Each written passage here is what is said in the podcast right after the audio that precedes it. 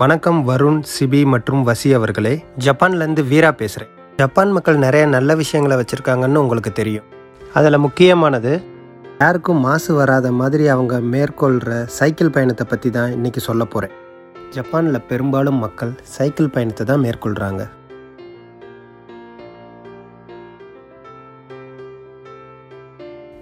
இங்கே எல்லார் வீட்லேயும் கண்டிப்பாக ஒரு சைக்கிளாவது இருக்கும். அதனால எல்லார் வீட்லேயும் அப்பார்ட்மெண்ட்லேயும் சைக்கிளுக்குன்னு ஒரு பார்க்கிங் ஸ்பேஸ் கண்டிப்பாக இருக்கும். வீட்டில் மட்டும் இல்லைங்க எல்லா கடைகள்லேயும் கூட சைக்கிளுக்குன்னு பார்க்கிங் வச்சுருக்காங்க.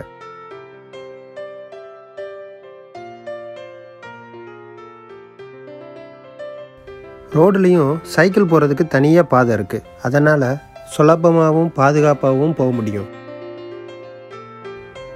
இங்கே சின்னவங்கள்லேருந்து பெரியவங்க வரைக்கும் எல்லாரும் சைக்கிள் ஓட்டுறாங்க. அதனால் அவங்க எல்லாத்துக்கும் செட் ஆகிற மாதிரி வெரைட்டியான சைக்கிள்ஸ் இருக்குது இதை பார்த்தீங்கன்னா வயசானவங்களும் பெண்களும் எளிமையாக ஓட்டுறதுக்காக எலக்ட்ரிக் சைக்கிள் பேட்ரி சப்போர்ட்டில் இது ஒர்க் ஆகும். எலக்ட்ரிக்னா ஆக்சிலேட்டர் கொடுத்தோன்னா அதுவே ஓடுமான்னா? இல்லை இதுலேயும் நம்ம பெடல் தான் பண்ணணும். நாம் எந்த கியரில் இருக்கோம்? எவ்வளவு ஸ்பீடாக போகிறோம் ரோடோட கண்டிஷன் என்ன இதை கால்குலேட் பண்ணி மோட்டார் ஆட்டோமேட்டிக்காக ரன் ஆகும். அது நம்ம பெடல் பண்ணுறதை ஈஸியாகும் அதனால் ரொம்ப தூரத்துக்கு எளிமையாக போகிறாங்க முன்னாடியும் பின்னாடியும் குழந்தைகளை வச்சு கூட பெண்களால் எளிமையாக ஓட்ட முடியும். சமீபத்தில் மாண்புமிகு முதலமைச்சரும் தொழில்துறை அமைச்சரும் ஜப்பான் வந்தப்ப அவங்கள சந்தித்து இந்த எலக்ட்ரிக் சைக்கிளை தமிழ்நாட்டிலையும் இன்ட்ரடியூஸ் பண்ணலாம்னு ரெக்வஸ்ட் பண்ணியிருந்தேன் அவங்களும் இந்த எலக்ட்ரிக் சைக்கிளில் இம்ப்ரெஸ் ஆனதாகவும் தமிழ்நாட்டில் இருக்கிற ஒரு முன்னணி நிறுவனத்தோட பேச்சுவார்த்தை நடந்துக்கிட்டு இருக்கிறதாகவும் கூடிய விரைவில் தமிழ்நாட்டிலையும் இந்த எலக்ட்ரிக் சைக்கிள் வருங்கிறதையும் நம்பிக்கையாக சொன்னாங்க. ஜப்பான் மாதிரி ஒரு வளர்ந்த நாட்டில் எல்லார் வீட்லேயும் ரெண்டு மூணு காராவது இருக்கும் அப்படின்னு நினச்சி வந்த எனக்கு இங்கே எல்லாரும் சைக்கிள் ஓட்டுறதை பார்க்குறப்ப ரொம்ப ஆச்சரியமாக இருந்துச்சு. இந்த நாடே பொல்யூஷன் இல்லாமல் இருக்கிறதுக்கு இந்த சைக்கிள் புரட்சி தான் காரணம். அரசாங்கம் பண்ணுதோ இல்லையோ ஆனால் நம்ம ஒவ்வொருத்தவரும் முடிஞ்ச வரைக்கும் சின்ன சின்ன பயணங்களை மறுபடியும் சைக்கிளில் போக ஆரம்பித்தோம்னா நம்ம குழந்தைய காலத்தில் தமிழ்நாடும் இது மாதிரி பசுமையாக இருக்கும்.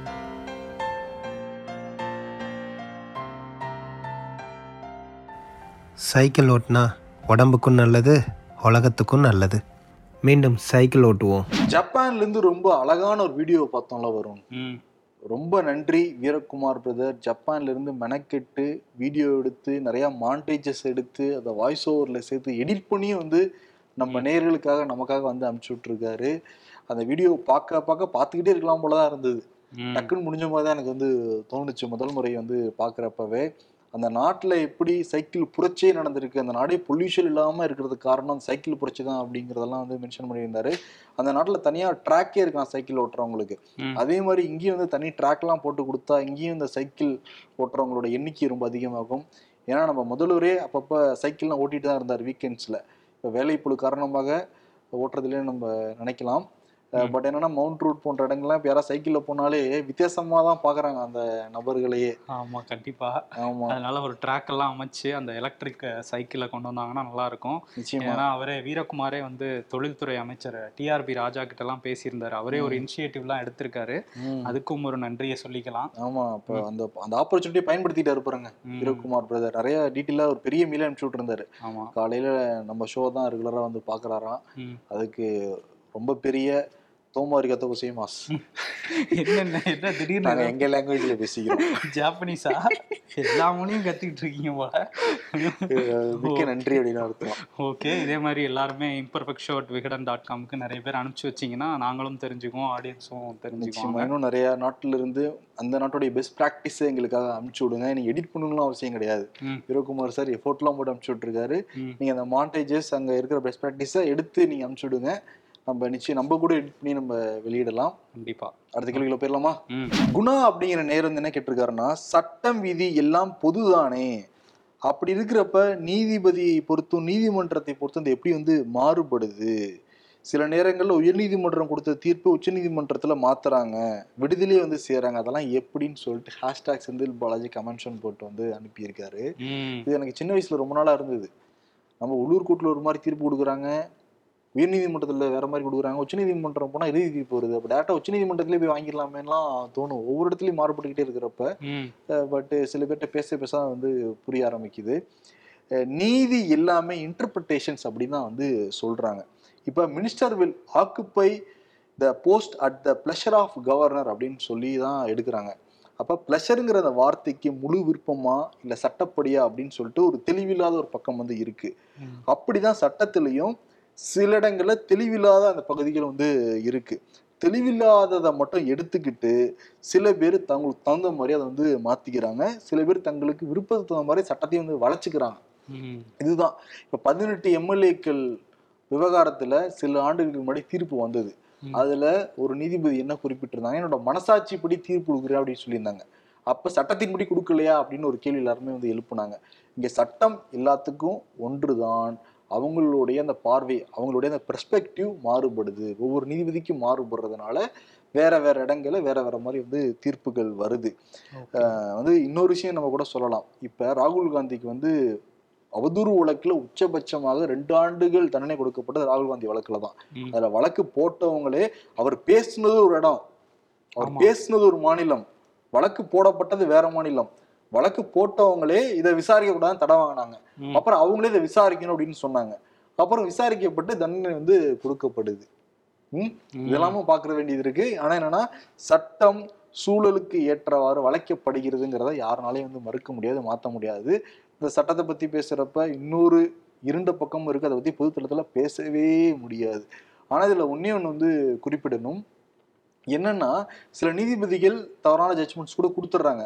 ஆனா அதுக்கு மேல இருக்க நீதிமன்றம் வந்து இந்த நீதிபதி இப்படி பண்ணியிருக்க கூடாது.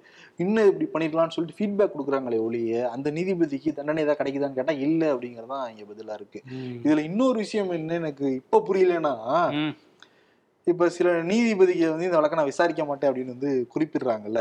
இப்ப ஒரு டீச்சர் வந்து இந்த ஸ்டூடெண்ட் நான் சொல்லி தர மாட்டேன். இந்த ஒரு டாக்டர் வந்து இந்த பேஷண்ட் நான் பார்க்க மாட்டேன்னு சொல்ல முடியாதுல்ல. ஆமா. டாக்டருங்கிறவங்க எல்லாருக்கும் வந்து பார்த்துதான் வந்து ஆகணும். அதுக்குன்னு வற்புறுத்த முடியாதுன்னு வச்சுக்கோங்க நம்ம அது. ஆமா. பட் இப்ப இன்னொரு லேயரும் இப்ப வந்துகிட்டு இருக்கு. நிறைய செய்திகள் அடிபட்டுக்கிட்டே இருக்கு. ஆமா ஆமா நான் இந்த வழக்கு விசாரிக்கல. அந்த செய்திகள் இப்ப ரொம்ப அண்மை காலமா ரொம்ப அதிகரிச்சிருக்கு. ஆமா அதிகரிச்சிருக்கு. ஆனா சில நேரங்கள்ல இந்த உயர் நீதிமன்ற நீதிபதிகள் இல்ல இந்த கிளை நீதிமன்ற நீதிபதிகள்லாம் சொல்ற விஷயங்களை வந்து உச்சநீதிமன்றம் தட்டி கேட்கறாங்க இப்படி சொல்லக்கூடாது அப்படிங்கிற. மாதிரியான சம்பவங்களும் நம்ம பார்த்துட்டு தான் இருக்கிறோம். ஏன்னா ஜாதகத்தை பார்த்துட்டு வாங்க ஜோசியத்தை பார்த்துட்டு வாங்கங்கிற மாதிரி சில அந்த பாலியல் குற்றச்சாட்டு வழக்குல நடந்துக்கிட்டப்பெல்லாம் கண்டிச்சாங்க. ஸோ கன்க்ளூஷன் என்னன்னா வாதங்களை பார்த்துட்டு ஒவ்வொருத்தருக்கும் ஒவ்வொரு பெர்ஸ்பெக்டிவ் எடுத்து சொல்றதுனால தீர்ப்பு மாறுபடுது. அதேதான் அதேதான். ஓகே அந்த செந்தில் பாலாஜி வழக்கிலேயே ஒரு நீதிபதி ஃபுல்லா அமலாக்கத்துறைக்கு ஆதரவா தான் தீர்ப்பு கொடுத்திருந்தாங்க. இன்னொரு நீதிபதி அப்படி செந்தில் பாலாஜியோட இது மட்டும் தான் ஆதரவா தீர்ப்பு அதுக்குன்னு அவங்க ஆதரவு அந்த சீட் எடுத்துட்டாங்கன்னு சொல்ல முடியாது. அந்த வழக்கறிஞர்கள் வைக்கிற வாதத்தை பொறுத்து தீர்ப்புகள் வந்து மாறுபடும் ஓகே அவங்களோட பெர்ஸ்பெக்டிவ் வந்து எப்படி புரிஞ்சுக்காங்கிறத பத்தி மாறுபட்ட தீர்ப்பு கொடுத்துருக்காங்க. அதனாலதான் ரெண்டு நீதிபதிகள். மூணு நீதிபதிகள் உச்ச நீதிமன்றத்துல அஞ்சு நீதிபதிகள்லாம் நம்ம பாக்குறோம் ம். பெஸ்ட் ஆஃப் ஃபைவ்ல த்ரீ ஆர் ஸ்ரீதர். சிவதாஸ் மீனா வந்து ஆயிரத்தி தொள்ளாயிரத்தி எண்பத்தி ஒன்பதாம் ஆண்டு ஐஏஎஸ் பேட்ச் அப்படின்னு சொல்றீங்க. ராஜஸ்தான் மாநிலத்துல பிறந்தவர் எப்படி தமிழ்நாட்டுல வந்து பணியாற்றுகிறார்? ஐஏஎஸ் அதிகாரிகளின் பணி நியமனம் குறித்து வந்து சொல்லுங்க. சிபி மற்றும் வருண் வந்து ஒரு கேள்வி எழுப்பியிருக்காரு. ஓகே. ஆக்சுவலி இந்த யூபிஎஸ்சி எக்ஸாமை பற்றி நம்ம வந்து புரிஞ்சுக்கணும்.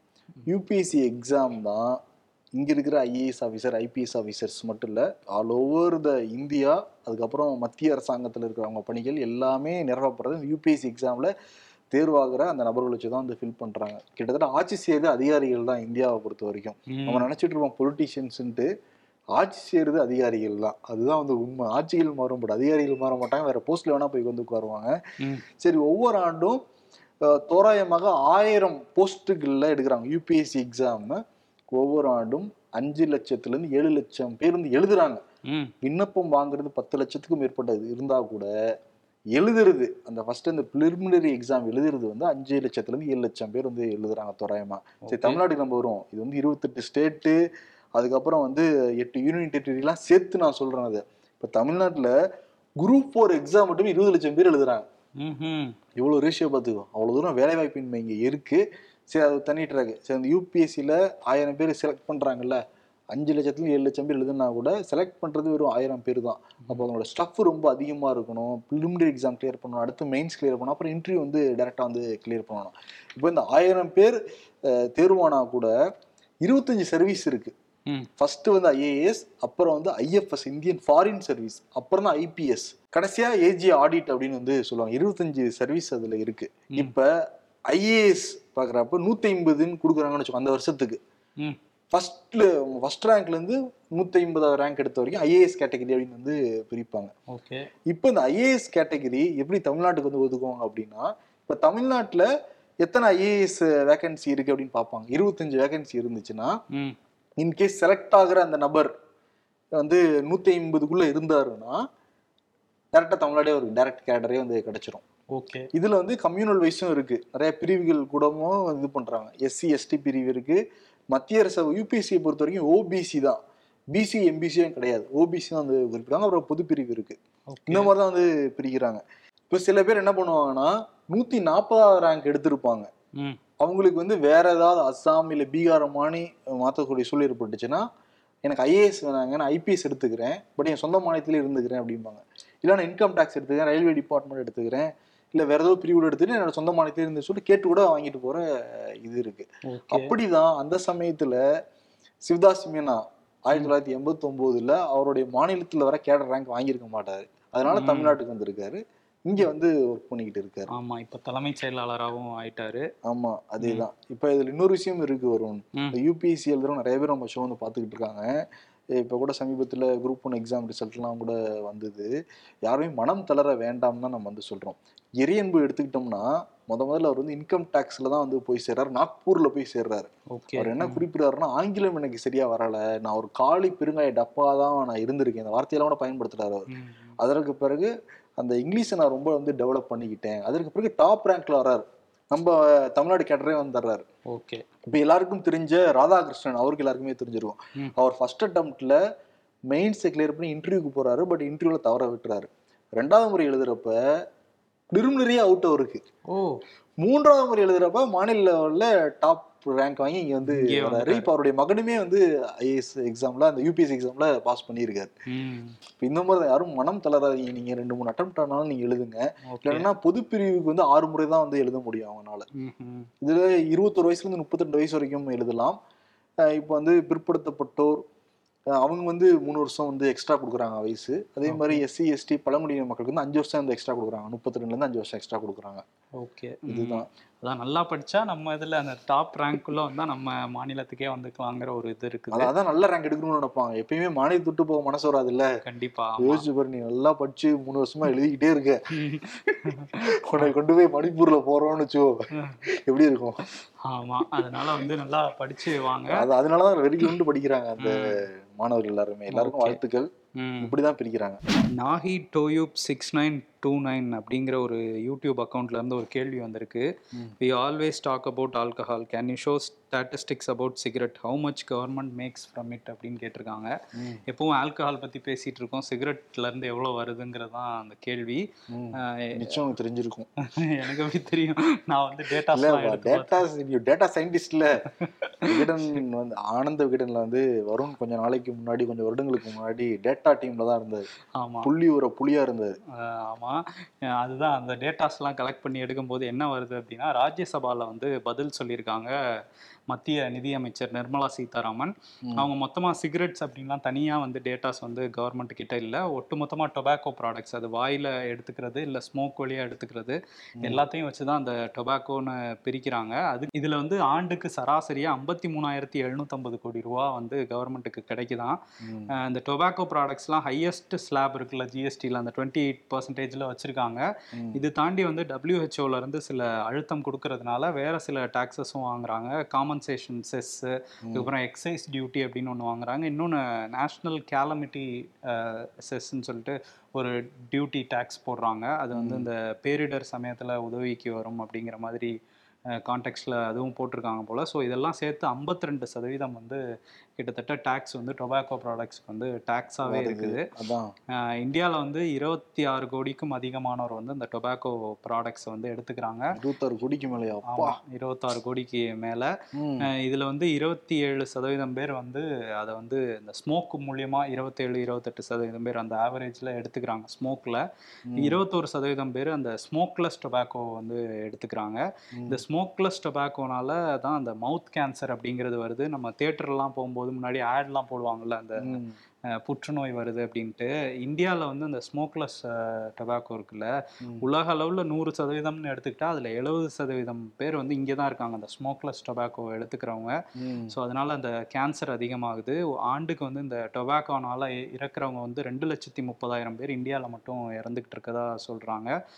தரவுகள் சொல்லுது இதை தாண்டி வந்து ஐம்பது சதவீதம் பேர் அந்த செகண்ட் ஹேண்ட் ஸ்மோக் அப்படிங்கிறது அதாவது நம்ம ஒருத்தவங்க ஸ்மோக் பண்ணுறாங்க அப்படின்னா பக்கத்தில் நிற்கிறவங்களுக்கும் அது பரவுதில்ல.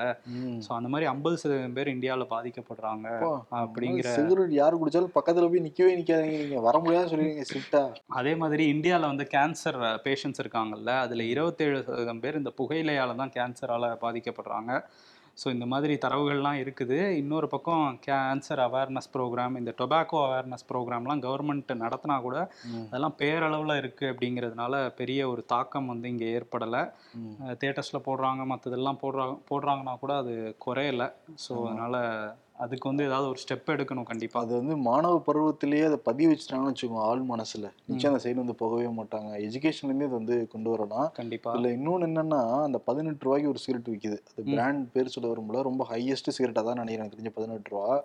அதோடைய அடக்க விலை அது மொத்த தயாரிப்போட விலை எவ்வளவு தெரியுமா ஆகுது? ஒரு ரூபாய் கீழே தான் அது ஓ அதுதான் டாக்ஸ் ஐம்பத்தி ரெண்டு சதவீதம் எல்லாம் போடுறாங்கல்ல. போட்டு வந்து பதினெட்டு ரூபா வந்து குடிச்சு அதை அடிச்சுக்கிட்டு இருக்காங்க. ஓகே நம்ம உடம்ப கெடுத்துக்க வேணாம் யாருமே. கண்டிப்பா. நிச்சயம் வந்து யார் யார் சீரட் அடிக்கிறாங்களோ அவங்க வந்து முடிஞ்ச அளவுக்கு சொல்லி பாருங்க. இல்லாட்டி அவங்ககிட்ட வந்து விலகி நில்லுங்க. சீரட் அடிக்கிறப்ப சொல்றேன். ரகோத்தமன் அப்படிங்கிற நேயர் வந்து என்ன கேட்டிருக்காருன்னா அண்ணாமலையின் வெளிநாட்டு பயணங்களுக்கான செலவு யாருடையது அப்படின்னு கேட்டிருக்காரு. அந்த கமெண்ட்டுக்கு இருபத்தி நாலு லைக்ஸ் வந்திருக்குது. நிறைய பேர் ரிப்ளை எல்லாம் போட்டுக்கிட்டு இருந்தாங்க. அப்படின்னு என்ன அர்த்தம்? நிறைய பேர் அந்த கேள்வி தோணி இருக்குன்னு தான் அர்த்தம். கண்டிப்பா. அதனால பதில் வாங்கி தர்றது நம்மளுடைய கடமை. அண்ணாமலை கிட்ட பேச முடியல. ஆனா அண்ணாமலை நெருங்கிய தொடர்புல இருக்கிற அவருடைய சகாவான நாராயணன் திருப்பதி. அவர் வந்து பாஜக மாநில துணைத் தலைவராகவும் இருக்காரு. நிறைய பிரஸ் மீட்ல அண்ணாமலை கூட தான் வந்து இருக்காரு. நிறைய ஆலோசனைகளும் ஒன்றா வந்து ஈடுபட்டு இருக்காங்க. அதனால அவர்கிட்ட கேட்டா கரெக்டா இருக்கும்னு சொல்லிட்டு அவருக்கு என்ன இந்த கமெண்ட்டே அனுப்பி விட்டுட்டு. சார் இது வந்து நிறைய பேர் லைக் பண்ணிருக்காங்க. இதுக்கு நிச்சயம் வந்து பதில் நீங்க வந்து சொல்லணும். இந்த ஸ்கிப்லாம் பண்ணுவாங்கல்ல அப்படிலாம் சொல்லாதீங்க சார். நீங்க நிச்சயம் வந்து பதில் கேட்டு கூட சொல்லுங்க சார். நான் வந்து சொல்லியிருந்தேன் இல்ல சிபிபியே பதில் சொல்றேன் நான் அப்படின்னு வந்து சொல்லியிருந்தாரு. எந்த ஃப்ரெண்டு சார் ரொம்ப ஆர்வமான நாடு அவர் என்ன சொல்றாரு? அண்ணாமலை எந்த வாட்ச் போடுறாரு? எந்த சட்டை போடுறாரு? எந்த விமானத்துல போடுறாரு? அந்த டிக்கெட்டுடைய விலை? இது எல்லாமே தேவையில்லாத கேள்விகள். இதுக்கெல்லாம் பதில் சொல்ல வேண்டிய அவசியமும் கிடையாது. அவர் வந்து என் நாடு என் மக்கள் என்ன என்? உரிமை, என். மக்கள். அந்த மாதிரி வந்து ஆக்கப்பூர்வம் பல வேலைகள் எடுத்துட்டு இருக்காரு. அதை பத்தி நம்ம வந்து பேசலாமே ஒழிய இந்த மாதிரி வந்து என்ன சட்டை என்ன கலரு அப்படிலாம் நம்ம பேச வேண்டிய அவசியம் வந்து கிடையாது. இதுதான் இதுக்கான பதில். என் பேரை சொல்லி நீங்க தாராளமா சொல்லலாம் அப்படின்னு சொல்லி சொன்னாரு. அதனால இங்க நான் வந்து மக்கள்கிட்ட சொல்றேன். ஓகே கேட்டீங்க அதுக்கான பதில் நாங்க கேட்டு இங்க சொல்லிட்டோம். ஓகே அவர் சொல்றது அதாவது வாட்ச் என்ன போடுறாரு அதெல்லாம் பார்க்க வேணாம். அவர் செய்யற செயலை பாருங்கன்னு சொல்லியிருக்காரு. ம். ஆனா அண்ணாமலை வந்து அந்த இது பிரசன்டேஷன் பண்ணார்ல டிஎம்கே ஃபைல்ஸ்ன்ட்டு. அதுல முதல்வர் என்ன வாட்ச் கட்டுறாரு யார் என்ன கார் வச்சிருக்கா இப்படிதான் போட்டுட்டு இருந்தாங்க. ம். அதுக்கிட்ட சொத்தும்பாங்க அது. இது டிராவல் தானே அது. அது கேட்டா சொத்து பாது இல்ல ரஃபேல் வாட்ச் கேட்டதுக்கு தான் திரும்ப அதை எடுத்து விட்டாரு. ஆமா. ஒரு பில் வந்து கொடுத்தாரா இல்லையா? ஸ்டாம்ப் போட்டுன பில்லு ஆமா கொடுத்தாரு. ஓகே இப்ப இதுதான் பதில். அவங்க சொல்றது. இதெல்லாம் பார்க்காதீங்க அப்படின்ட்டு. ஆனா பிஜேபியை சேர்ந்தவங்க தான் ராகுல் காந்தியோட டிஷர்ட் என்ன வேலை அப்படின்னு எடுத்து போட்டாங்க. அவர் வந்து மரியாதை நிமித்தமாக வெளிநாடு சென்றுட்டு வந்திருக்காரு அவரு. மரியாதை நிமித்தமா வெளிநாடு சென்றிருக்காரா? அங்க உள்ளவங்கள மரியாதை நிமித்தமா சந்திச்சுட்டு வந்திருக்காரா? சந்திச்சுட்டு வந்திருக்காரு. ஓகே. அதுதான் அதுக்கான பதிலே தவிர யார சந்திச்சாரு. எல்லாத்தையும் டீட்டெயிலா சொல்ல வேண்டிய அவசியம் கிடையாதுன்னு தான் சொல்றாரு Narayan Tirupati sir. Okay. Sir உங்க பேரை சரியா நான் வந்து சொல்ல சொல்லியிருக்கேன் சார். ஓகே. சிறப்பு. இன்னும் என்னென்ன கேள்விகளாலும் நீங்க கேளுங்க. சம்பந்தப்பட்ட நபர்கள்ட்ட நாங்க பேசி பதில் கொடுக்க கடமைப்பட்டு இருக்கிறோம். இன்னும் வெளிநாட்டில் இருக்கிற நிறைய நேயர்கள் நிறைய நாடுகள் இருக்குல்ல. நம்ம வந்து எந்தெந்த நாடு பார்த்தோம்? ஜப்பான் யூஎஸ் சிங்கப்பூர் கனடா ஆமா. நிறைய நாடுகள் பார்த்துருக்கோம். சூப்பர் யூஎன் வந்து அப்ரூவ் பண்ணிருக்கிறது நூத்தி தொண்ணூறு நாடுகள் நினைக்கிறேன் எல்லா நாடுகளும் இம்பர்ஃபெக்ட் ஷோவில் வந்துச்சுன்னா ஒரு பெருமையா நாங்க நினைப்போம். நமக்கு எல்லாருக்கும் ஒரு பெருமை தானே அது. அதனால அந்த வீடியோவை imperfect show at Vikatan dot com இந்த மெயில் முகவரிக்கு அனுப்பி விடுங்கள் ம். தோமர் கதை செய்மாஸ் நன்றி. வணக்கம். தோமோ அரிகத்தோ கொசைமாஸ்னா தேங்க்யூ ஸோ மச் அரிகத்தோ கொசைமாஸ்னா தேங்க்யூ ஓகே சரி. எதை சொல்ல விரும்புறேன் சொல்லிக்கிறேன்.